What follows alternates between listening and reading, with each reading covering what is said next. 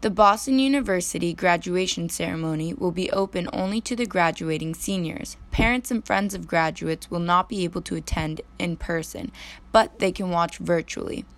BU International Relations senior Ronunique Clark says her graduation isn't just about her, it's about her family. And Stuff, but I'm just like first generation Black American and you know so it means so much to me and i want to definitely share that with my family because they have been such like amazing support system for me.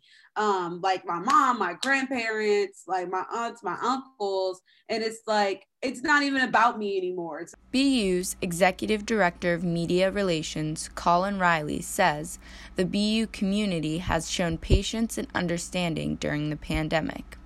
You know there's nothing families want to be do more than to be with their uh, daughters and sons on the happiest occasion, one of the happiest and uh, celebratory occasions. But if it's not practical, um, people seem to be understanding. And at some point in short order, we'll be able to get all vaccinated and in a, in a healthy community and be able to return to some whatever our new normal is post pandemic.